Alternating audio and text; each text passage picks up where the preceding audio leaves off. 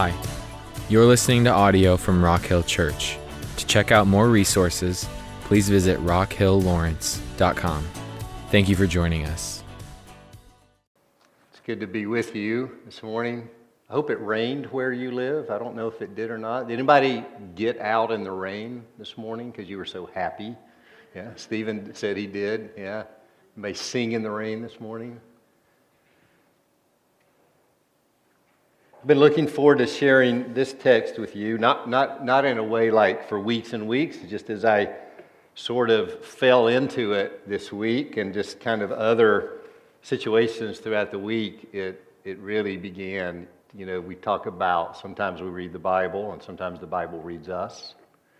And this was one of those weeks for me. So I've eagerly looked forward to sharing this text uh, with you this morning as we've been going through this amazing gospel called John. Um, it's not enough, there's not enough time for it.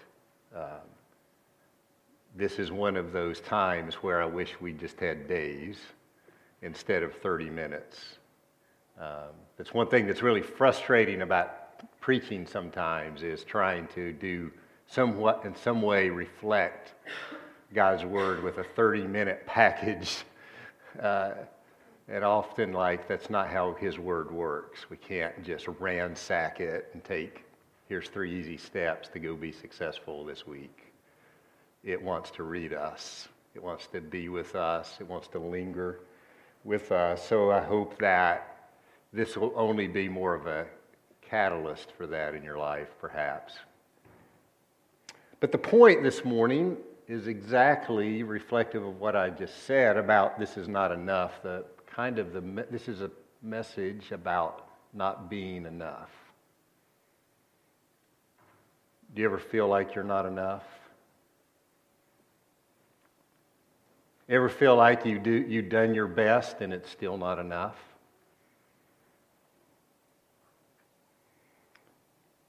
That's the message this morning. Uh, let's read it together. I'm going to read from the screen because I left my notes in the back. This is from John chapter 6. Uh, John begins by saying, after this. So, the after this he's referring to is found in chapter 5, where Jesus has healed a man who's been sick a long time 38 years.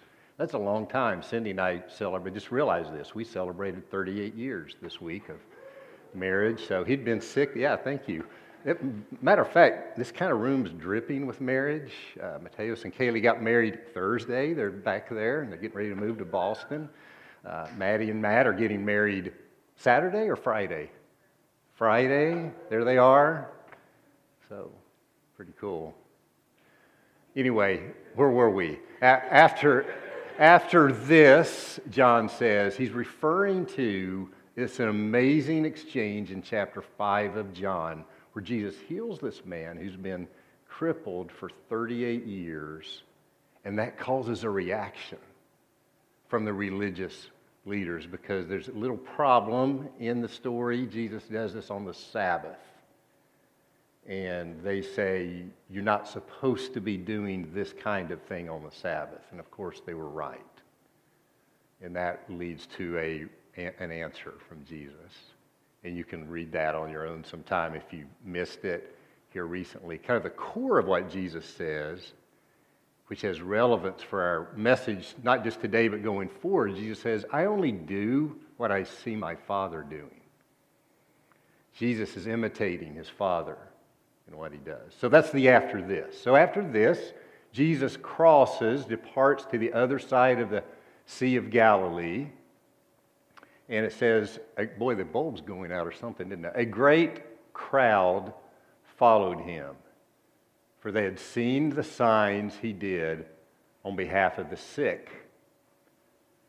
Jesus came up the mountain and sat down with his disciples the Passover feast of the Jews was near. It's a little cue here from John. Uh, this is either one year or two years before his crucifixion. With John, it's always hard to tell because he doesn't always tell in order. Uh, but, it's, but it's Passover time, we know that. So it's a year or two out of the end of his life. When Jesus looked up and sees this great crowd coming, he goes to Philip. There's one of the characters in our story. Philip, where can we buy food so we can feed this crowd? And then John gives us a little insight. He says Jesus is doing this because he's wanting to test Philip. He knew what he's about to do. Go to the next slide there, Stephen. Thanks. Philip answered, 200 denarii. Denarii was about a day's wages, if you think of it that way. So 200 days of work, 200 days of salary wouldn't be enough to give each person a bite of bread. There's a lot of people there. One of his disciples, Andrew, the brother of Simon Peter, said to him, Here is a boy. Here is a boy. He's got some bread and he's got some fish. But what good will they do for so many? Jesus said, Have the men sit down. So the men, 5,000 of them, so the crowd's probably double that, sat in a large grassy area. So here we have Jesus and a boy, accompanied by Andrew, standing and 5,000 men sitting. That's what this looks like. So Jesus takes the bread and blesses it, and distributes it to those 5,000 sitting men. And he does the same with the fish. And they had as much as they wanted. And when they were full, Jesus said to his disciples, Gather the leftovers so that nothing is wasted. I, I love that little part in there. Does this miracle. You think, okay, now there's an endless flow of food coming. Jesus says, no, no, no, gather the leftovers. Maybe he's like your mother. You know, nothing goes wasted. We're going to need them later. So they gathered and filled 12 baskets of barley bread. Let's go to the next one, Stephen. Then the men, seeing the sign he had done, said, This is a true prophet that's come into the world. Normally, we know prophets by their words, by what they say, but also prophets frequently performed great feats, whether it was Moses or Ezekiel, uh, great prophets of the Old Testament. They actually did stuff, Elijah. Jesus knew they were about to take him by force and try to make him king. So he goes and withdraws gets away from it. Let's pray together. Lord, we're not enough. Often our best is not enough. Lord, in our clearest, most cogent moments, when life's squeezing in, we have clarity about that, that we're not enough. Lord, we enter this story where there's not enough. And it creates a crisis. But Lord, you're in the middle of that field, and something moves from not enough to too much.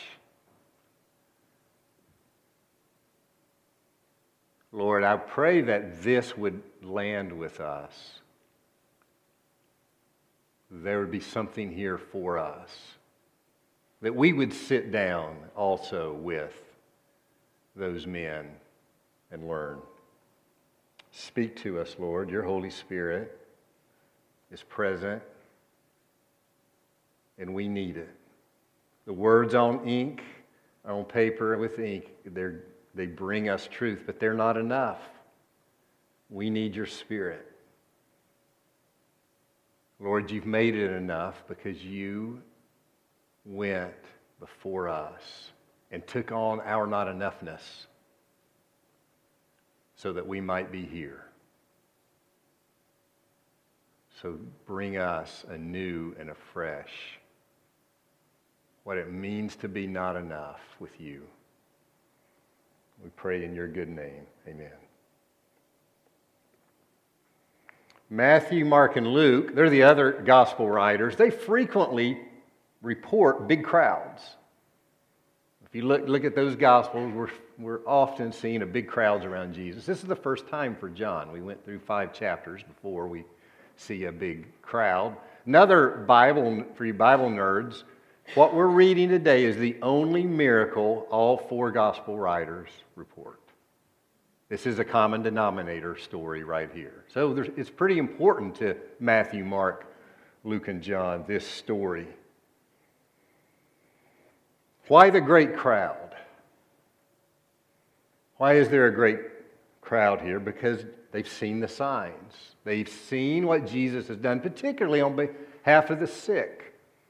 I imagine some in that crowd were probably sick themselves. They were looking for what Jesus had been doing for others. Some of them probably brought a relative or a friend with them. They had seen it, and so they're coming. John likes to talk about signs over and over. He's calling, he doesn't use the word miracle when Jesus does something big. He's always saying signs. There's this song that came out in 1971 called Signs. I think, I think Stephen's to gonna cue it up as we walk out of the room. We were, I was to walk up to it, and as we were like getting ready, and we're like, that's, that's not the right. It, it, you know, it's about a long haired hippie boy who tries to get a job. Didn't fit very well. But, but John, but, but it has a, doesn't have much, much of a message at all, really. It's just about signs. But, but for John, signs are really important.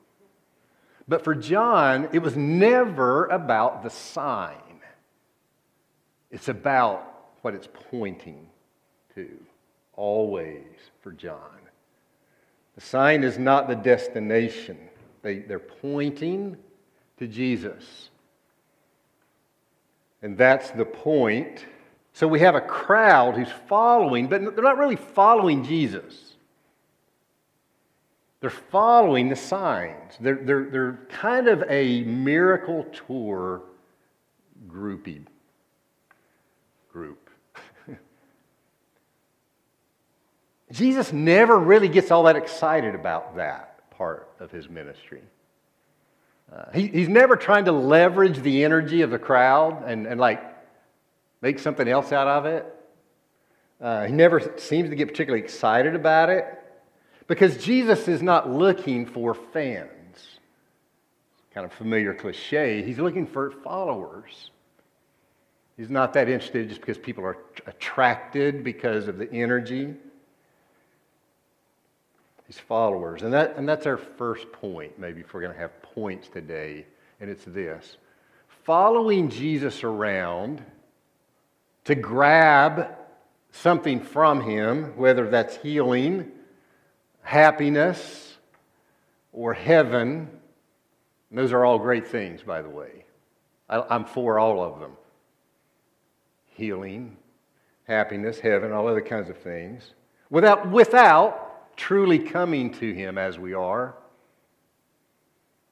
without truly coming to Him with all of our lives available, offering that to Him, trying to follow Jesus around to get what we can take, and that's part of why we come to Him, let's be honest. But there's this other dimension of coming to Him as we are. If that gets missed, if that, if that kind of level of transparency and, and humility and honesty is, is not part of the equation, if we're just there for the signs or the energy, it, it, it misses the point. Not, not just a little bit misses the point, it misses the point completely. Jesus calls us to leave our lives and follow in His. And there's no two ways about it. We, we, we can't make that, we can't dress that up. It's just what it is. When we try to do it our way, it misses the point. It leaves us disappointed eventually. You're going you're going to not like this. And most tragically, you will miss the life that's in it. You won't share in it, you won't dwell in it, it, it won't meet you. That's the first point. So Jesus climbs the mountain and he sits down. That's another cue. Anytime a gospel writer says Jesus sits down with his disciples, it's an invitation. He's really talk, they're really talking to us. Because when Jesus sits down after climbing the mountain, it's not, not primarily because he's tired. He may be tired, but he, that's not why he's sitting down. It's not why they're telling us he's sitting down. He's sitting down to teach.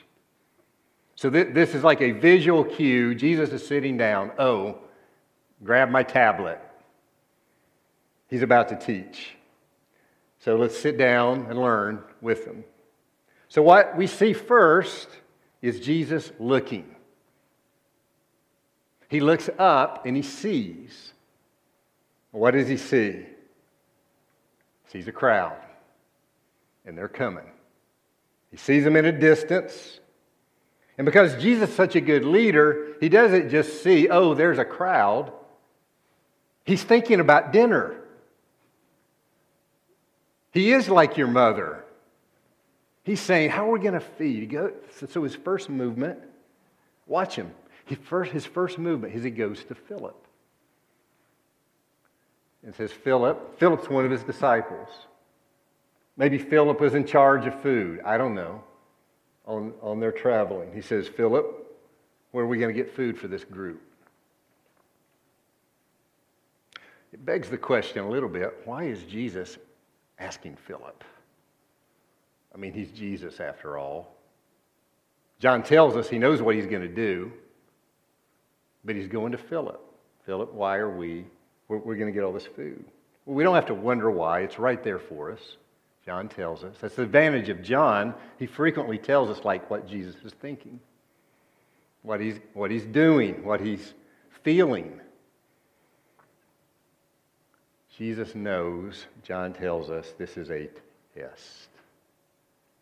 This is a test for Philip. So Jesus is taking this kind of food scarcity situation into a test, which is a very common strategy of God test. You ever felt like you're being tested by God? God frequently tests his people. If you look in the Old Testament, like at the Exodus story, that's kind of where it's like most evidently on display. You know, God's, God's moving this million of people from Egypt to the promised land north. And there's just these series of times where they're not enough. They don't have enough, whether it's food or water. They don't have the resources to cross a body of water. They don't have the artillery. They don't have very organized leadership, and the leadership they have is sometimes not there. They don't have enough. And frequently learn God's testing. God's testing. You can read it in Deuteronomy. Even in the New Testament, it often looks back to the Exodus. And that pattern sort of continues. King David is often like praying to God. And, and, I think it's in uh, 1 Chronicles 29. He's, he says, Lord, I know that you, you test the heart of all men. You want to see if there's integrity in there. In the Psalms, David writes some of them, other people wrote some of them, but it becomes this longing God, t- test me. These people who are with God, they, they understand that God is a God who tests. If you look at the Old Testament prophets, they're often interpreting for the community. God's testing us right now. The New Testament is replete with testing language too. God tests his people.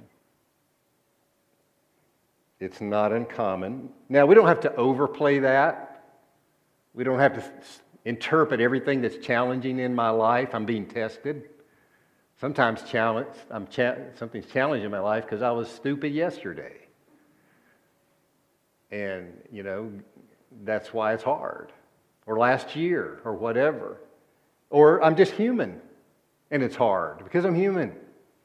So, not everything's a test from God, but God does test his people. And if we are his people, we should expect it. So, the question now is what is God testing? What is Jesus testing in Philip? What specifically is he targeting here? Well, I think his, Philip's response, and then kind of how the story progresses, gives us enough to know what's going on here. Philip's response is what? Lord, we don't have it. 200 days' salary wouldn't be enough for this. I don't know what we're going to do, Lord. I have nothing to say about this. We lack. And of course, Philip's right. They didn't have it. They didn't have enough. They weren't enough. He's got the facts right. And Philip's going to completely get erased out of the story, as John's telling it. He's right, but he's missing the point. He's going to miss the point. It's easy to be right and miss the point. Anybody identify with that? I can. I'm learning as I get older how to intercept when that's happening. I'm still not very good at it, intercepting it, but I'm starting to get suspicious. When my, when my voice, when I get spun up and my voice is really like uh, kind of domineering with someone, often I'm realizing there's a good chance right now I think I'm right and I'm missing the point of what God might be wanting to do. Um, Philip's right. People can be right and totally miss it. It happens all the time. So the story moves on by Philip. Enter Andrew.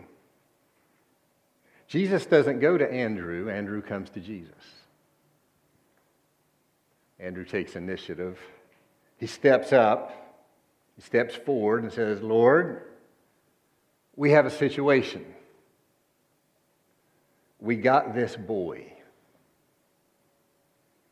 We got this boy. Now, I don't really know what all that was going on. John doesn't tell us everything. Maybe like the, the, the word was spread, like there's no food. Did anybody bring food with them? There's a, there's a collection point, you know, by the olive tree, by the creek. Bring your food there. Is that what it looked like? They make a big announcement from the front? We don't, we don't get that information. Maybe it was just Jesus conversing with Philip and Andrew, but whatever. Andrew comes forward and says, Lord, we got this boy. He's come to me with his lunch, and he's offering it. He'd like to contribute it. Here is a boy. So I got to tell you, there's this kind of beautiful thing this week for, for, for me. So I've, I've been hanging out with Zeke this week. I don't know if you can say that's Zeke Garcia and he was, he was over a couple, couple evenings this week. And so I, I had a blast with Zeke. And so he, he's there, for, there on the other night, and I was like, hey, Zeke, you want to go out in the backyard, run around? He's like, yeah, let's do that. So, so I thought, okay, what are we going to do? So I, I take him over to the, to the bunny trap by the garden. I'm hoping there's a bunny in there. There's, not, there's no bunny, so that's kind of disappointing. And um, so I take him over. We, we got this big sunflower my neighbor Super Dave planted in our garden. And I thought, that's a really cool sunflower. I'll go show him the sunflower. We're all, all the, it's wilted, you know, it's not, that's not working. Like, this isn't going very well. So I thought, I don't know, I'll, I'll take him to the bean patch. So we go over to the, we, we got a garden just with beans in it. Well, we also have deer who come and eat the beans. So I'm like rummaging through the bean patch, and uh, and we find one bean, one little scraggly thing. And, and I'm going to tell you, Zeke is, is out of his mind. There's a bean. So we pick it, and he's running around with it. We find, we find another little half bean to give to his sister laying there that the deer left.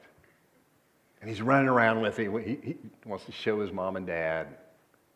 I don't know if you guys cooked it or not it's still there. Yeah. So then he comes back uh, Friday night, and um, this time I thought, I'm going to go for a sure thing. I knew we had a lot of cucumbers, so we went to the cucumber patch. And he picks a cucumber, and that, that's one of the cucumbers up there. But I think Zeke was, in some ways, kind of my living parable of this story this week. It was like, first of all, there's just nothing like a boy. You know, I mean, that's a unique species in and of itself. But just his eagerness with a bean and excitement. He comes over Friday night, he busts through the door and says, Can we go check on the bunny trap? And so we did, and there's no bunnies. But, but we went and picked a cucumber. And I, this is how I imagine this boy, sort of in that mold. I brought my lunch. My mom packed me a Happy Meal. I'll take that to Andrew. I'll take that to Jesus. Maybe it'll help. I think I'd have probably myself, I would have been more like Philip. We don't have what we need. I'd have been on the phone maybe to the local baker or, or say, hey, I know there's some fishermen out there. Get busy. There's the water. I'd have been trying to solve it. Andrew comes to Jesus and says, I don't know if this helps, but here's a boy. That's what we got. And that was exactly what God was doing. He wasn't looking for a baker or a fisherman or 200 days' salary. He was looking for someone who would bring what they had. Honestly, before him. And this boy met that criteria. One being.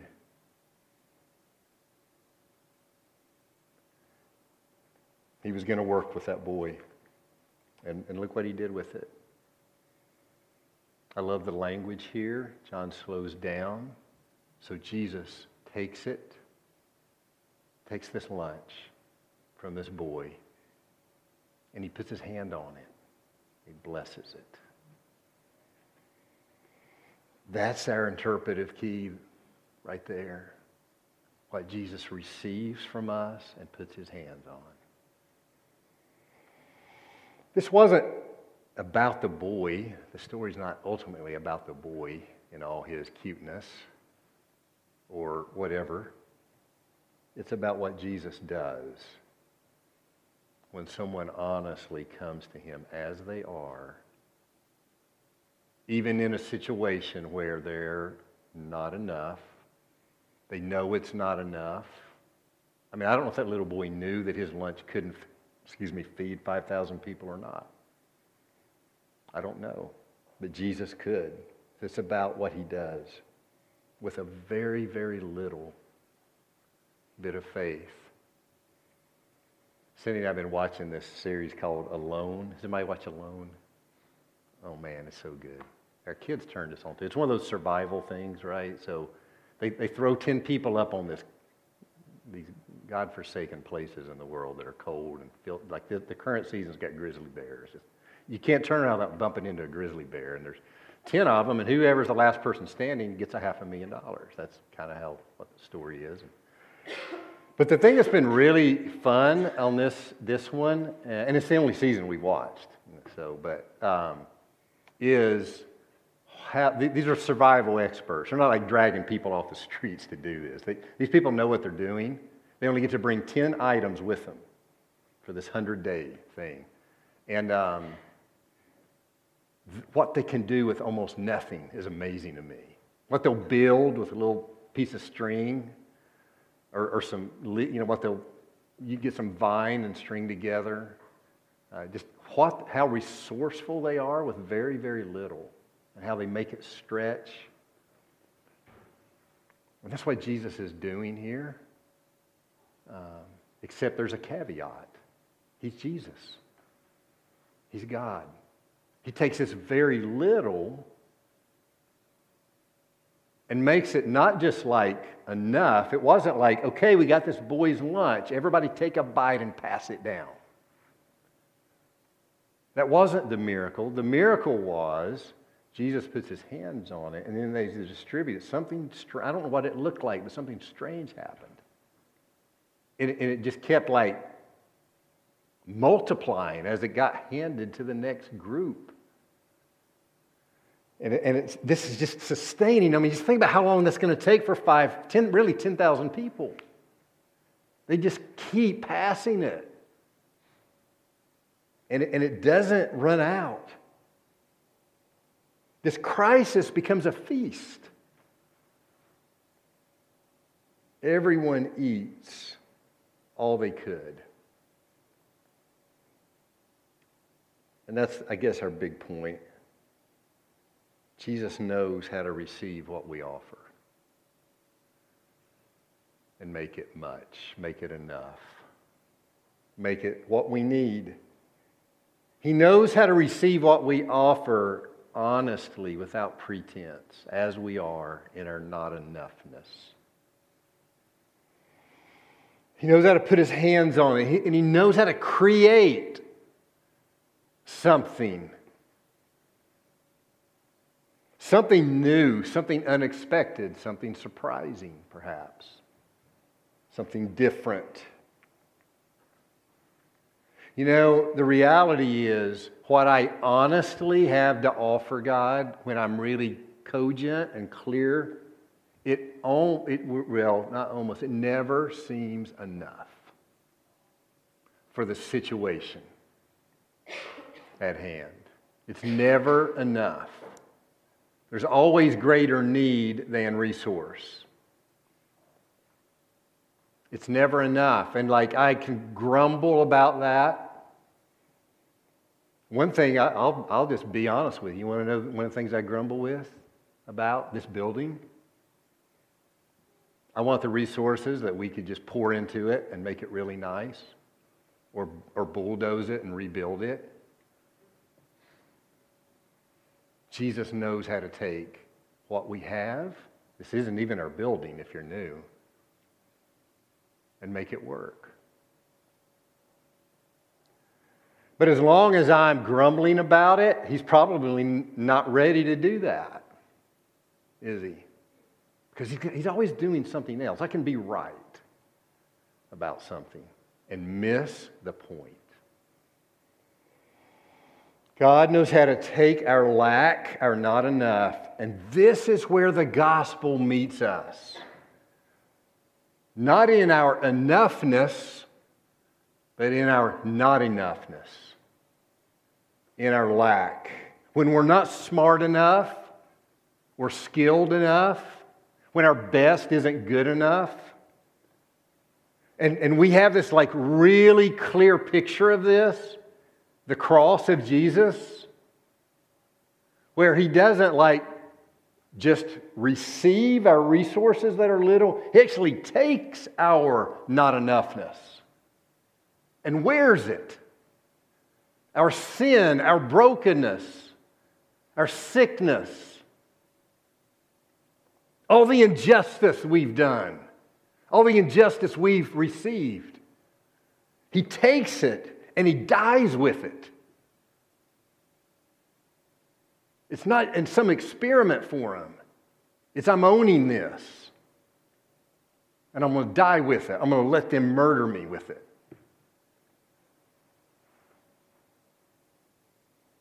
And then he conquers it the resurrection.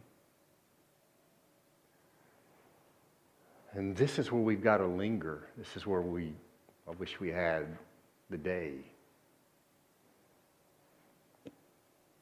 Because I want to be clear as I can, and this is not going to be really striking, I, I hope anyway, but let me tell you something. You are not enough. You're not. You may have moments like I do where it feels like I, have got this. But in the challenges of your life and the situations that are coming for you or that you're in right now, you're not enough. You're not going to be enough. And you never are. And so the text is asking us, what are we going to do when we're not enough. We're going to be Philip. We're going to be Andrew. We're going to be the boy. What are you offering to Jesus honestly?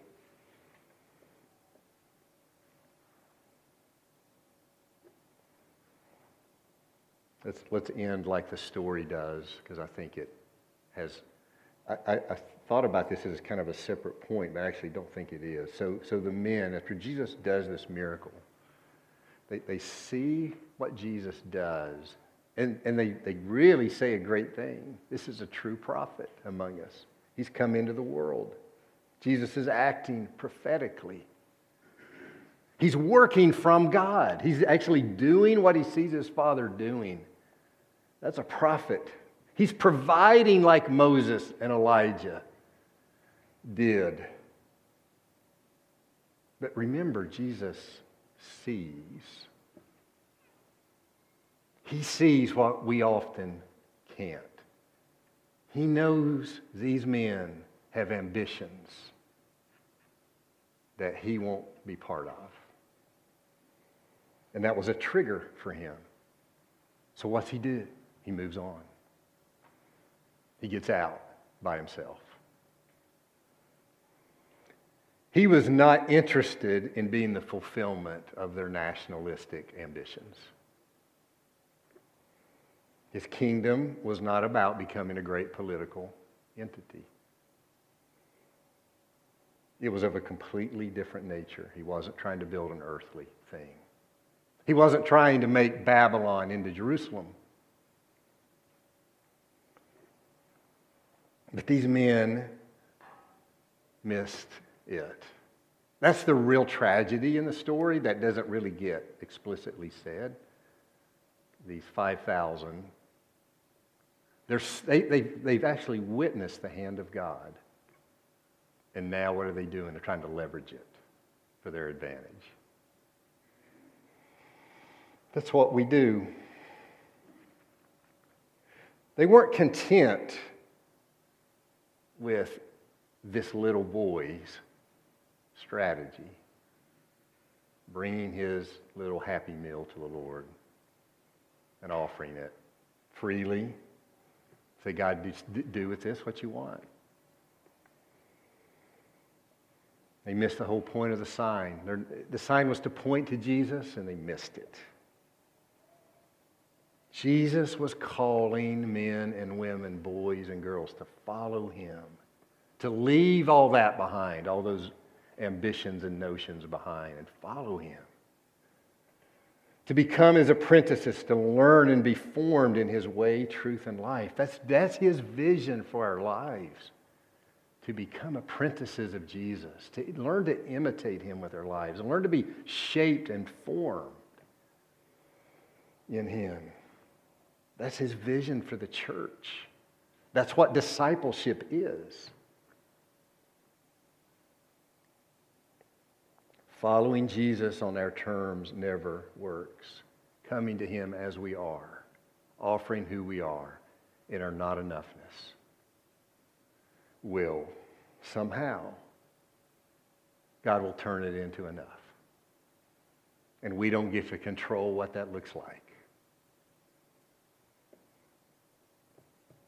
But it's always just what is needed.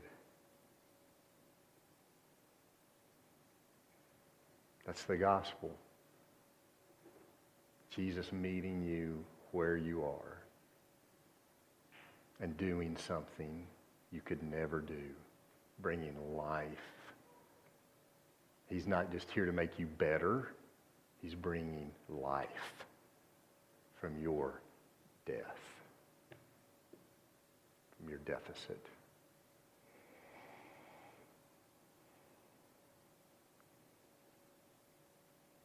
And it's a good life. It's a wild life sometimes. We don't get to control it. It's his life.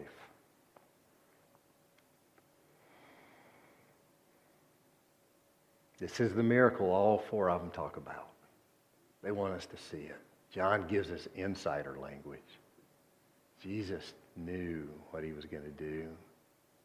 He waited on that little boy. When he showed up with that cucumber, that bean, that lunch, Jesus said, Aha, this is it. That's what I've been looking for right there. Been looking for a bean. Not Philip being right, and not someone trying to leverage me. Jesus is doing what he sees his Father doing. He found it in a boy.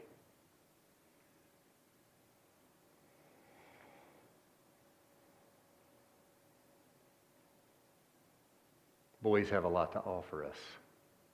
Little girls do too.